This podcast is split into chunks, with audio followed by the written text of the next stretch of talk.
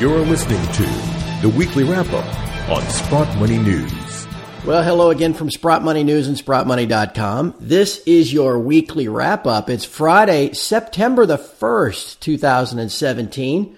I'm your host, Craig Hemke, and joining us again as usual is Eric Sprott. Eric, good morning. Hey, Craig, good morning. Um, looks like we've had a pretty good week so far, and hopefully we can get a little follow through today on the jobs report. So uh, it should be a lot of fun. And just a reminder before we get started that these weekly wrap up segments are brought to you by the Sprott Money International Storage Program. We store over a million ounces and we are proud of our perfect audit record. Please visit sprottmoney.com slash storage to learn more. Yes, Eric, it has been a heck of a week. Let's focus uh, on the news of just this morning. The U.S. jobs report came in, even though it is only the first of the month. The, uh, it is the first Friday of the month, and so therefore we had a jobs report this morning. It was uh, rather miserable. Average hourly earnings were almost flat. Uh, the average time worked went down. It was a pretty bad report. Metals went up and then metals have come back down. What do you make of the current state of the U.S. economy? Well, as you know, I'm not, first of all, I'm not a believer in the non farm payrolls report because I think it's, for the most part, bogus. Uh, but we have to live with it, right? And, and when it was strong last month, we had to deal with that in the gold market. Uh, when it's weak this month, it, it, it should give us a bit of a shot in the arm here. It can't be used as an excuse to drive gold down, which is, of course, one of the favorite times of knocking gold down. And so far, it's been pretty benign. The uh, the reaction as we speak, it's only up a couple of bucks, and silver is only up two cents. But I really do believe, and I've of course expressed this way too many times, that there's you know pretty steady weakness in the uh, the U.S. economy, which is to be expected because of the cost of healthcare and, and other things that are going up there never recorded. Now we got, of course, we're going to have the price of gasoline skyrocket here, unfortunately, because of the hurricane going into Houston, which will put a dent in people's pocketbooks for a short time, hopefully only a very short time. But we also had the, the, the housing numbers were weak. I mean, retail seems to be weak. Uh, like there's just no strength in, in the economy. And now we've had uh, a bad employment report for the current month, and it revised the two previous ones down by a total of uh, 40,000 jobs. So it's taken a, a, lot of the zip out of uh, the optimism one might have for good things happening. And I think that's just continues the uh, the thesis that I've espoused here that uh, the economy should continue to be weak, that we aren't going to get rate increases, and that uh, the, gold market uh, should continue to benefit by that. Eric, let's take a second and kind of set the table for where we might go from here. Uh, here on the first day of September, uh, here we've got gold prices at the highest they've been all year long. Silver is probably a dollar below, but that's probably that might just be a matter of time before it catches up. And now we're entering into a what should be a rather pivotal month. Uh, it'll be all hands on deck from a trader perspective come Tuesday once this three day U.S. holiday weekend is over. We've got all the debt ceiling and budget negotiations to come in uh, September. We've got uh, all kinds of other economic data. We've got the Fed is going to meet uh, two weeks from Tuesday. Uh, it looks to be that September might be a rather interesting month, doesn't it? Sure, and it's supposed to be seasonally strong for for gold, and uh, all the reasons to not own gold that were espoused seem to be falling away here. I sort of conjecturing in my mind about the unknown unknowns, and and I I thought to myself, well, you know, there's a lot of unknowns in the United States because of your president, right? Like you right. don't know what you're going to be facing the next day, unfortunately, because he's prone to um, burst out with things. And uh, of course, yesterday was uh, I, I need tariffs. You know, of course, the rest of the world's just quivering, thinking about what what the what could happen here. But uh, it's so unpredictable and yet for some reason the market just keeps marching up. I happen to be in the school that believes that it's all well orchestrated by the the uh, government and the central banks. That the the one thing that's going to look good is the stock market because everything else is kind of fading here. Zero interest rates to pump up housing, to pump up autos. Now that's all falling away here. Uh, there's not really much left to uh, to cause the economy to strengthen, and uh, it looks like none of the programs can seem to get through Congress. Now, maybe they'll be sort of coming together on the debt ceiling. I suspect there will be, you know, because governments like to spend money, and you can't spend money without having an increase in the debt ceiling. But yes, a huge amount of unknowns, all working for gold. and of course, all uh, some of the great commentators coming around to gold here is, you know, you got to have some gold in your portfolio, and it's it's it will be impossible for anyone for for all of the people to have five or ten percent gold in their portfolio when the total weighting of gold and gold shares I think is well less than one percent today. So you can't get to to five without the price of gold and the price of the shares going absolutely bonkers. You know, let's talk about that, Eric. We've kind of brushed upon this over the last couple of weeks.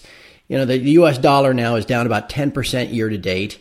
And it seems as if about the only undervalued sector across all equities, across all markets, asset allocation is commodities. And uh, there seems to be a real flow of funds that's picking up, not only into the commodities, but that spills over into the metals, obviously, as well, but it also spills over into the mining shares, doesn't it? Things don't look half bad all of a sudden, kind of a rising tide lifts all boats. No, the shares look kind of good here. Uh, both the HUI and the XAU indexes are within a very small distance of uh, going up 20% on the year. Like literally, if we could get a 1% move in the HUI today, we'll, we'll be we'll have accomplished that 20%, which normally defines a bull market. And um, when the bull market is um, really gets going, it can be dramatic. As you recall, last year in early 16, I think stocks went up something like 160% in six or seven months. I mean, it's just a ginormous rally, and um, you, you can kind of feel that because you can see some of these stocks that they they're just like jackrabbits here when they get going, and there's a lots of excitement about exploration and uh, perhaps M and A, uh, and the stocks seem to want to react now. They're not as lethargic as they used to be, and of course, once they once it's defined that we're in a bull market, I think you'll see a lot of money coming in here, and things can can move very very fast. Let's wrap this week with kind of a, a big picture uh, question that's hanging out there for a lot of folks you know, we've had these kind of odd events that have occurred as of late. We had, you know, Terry Duffy, the head of the CME, goes on Fox Business and talks about how gold is vastly undervalued at a thousand thirteen or thirteen hundred dollars an ounce. You know, we've we've had this weird visit for the first time in almost fifty years of the U.S. Secretary of Treasury showing up to go to Fort Knox and pronounce that the gold is safe. And now there's a lot of talk about, you know, maybe a revaluing of gold would benefit almost every country with all of the debt that's out there. I mean, do you, can you kind of maybe connect some dots here, do you think, Eric? Yeah. Well, you always have to uh, be very suspicious of everything that happens in precious metals, of course, because we, we can just tell by being there every day how manipulated they are. I mean, it's, right. just, it's so obvious. And um, you know, I've always been a believer that the supposed 8,000 tons of gold that the U.S. owns is not owned by the U.S. I think the fact that the Germans said they wanted their 300 tons back and they got five tons in the first year was very, very, very telling. You know, I mean, what is five tons? I mean, that's nothing. Right. Um, and then it took them whatever it was, five of the seven years or four of the seven years to get the 300 tons, which, you know, trades in about a month and a half on the Shanghai Gold Exchange. It doesn't take four years to move that kind of tonnage around. So yeah, I'm I'm very suspicious of why Mnuchin would go to Fort Knox, and, and I wish I actually had read the exact thing, but I think he said the gold is safe, or gold is safe. Gold is safe. Well, you know, rather than the gold is there or whatever. Uh, not that I believe him anyway, but yeah, it's all very suspicious because things seem to be lining up uh, for gold here, particularly with, as you mentioned, the U.S. dollar weakening, the economy weakening, the uh, now the, the only thing keeping people from really going into uh, gold is the fact that the stocks continue to go up. I mean, if they ever um, sort of flattened out or went down, I mean, I think the flood into to gold stocks has been uh, quite well represented by a great number of people. That that's where you should be focusing here. So yeah, I think that. Uh, it's going to be very exciting. I think there's lots of great stories and stocks out there in the gold and precious metals area.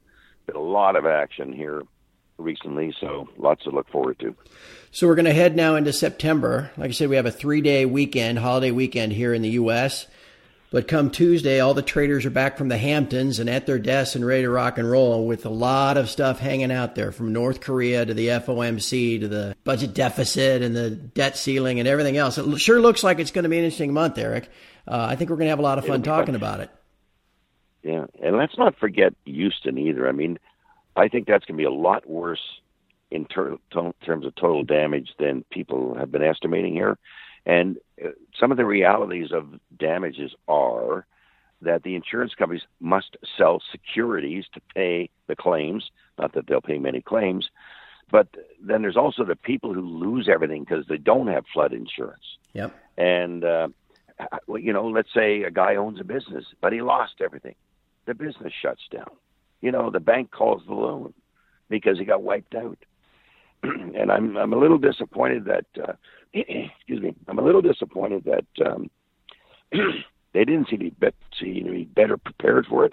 Every time I see these cars sitting in driveways in three feet of water, I keep thinking, well, why didn't they drive them away? Right. You know, like it just I can't I can't believe it. Unfortunately, and then now we got another storm coming in, Irma. That um, my God, when I read about it this morning, they say it could have winds up to 180 miles an hour. My God, we have that to look forward to in about 10 days. So fasten your seatbelts. Uh, could be uh, could be a very interesting month for us. We've had a, we've had a good time this year. Now that you think of it, you know, with the gold's up whatever percent, it's up to 12 or 13 percent. The stocks are up almost 20. Hey, that's not bad. And I think we got more about to happen. Sure looks that way, my friend. I look forward to talking to you next Friday and seeing all that has transpired in the next seven days. It's, it, things are moving quickly, but at this point, I hope you have a great holiday weekend, get some rest and relaxation, and come back fully recharged uh, for uh, what's going to be a crazy month of September. Should be fun. All the best, Greg.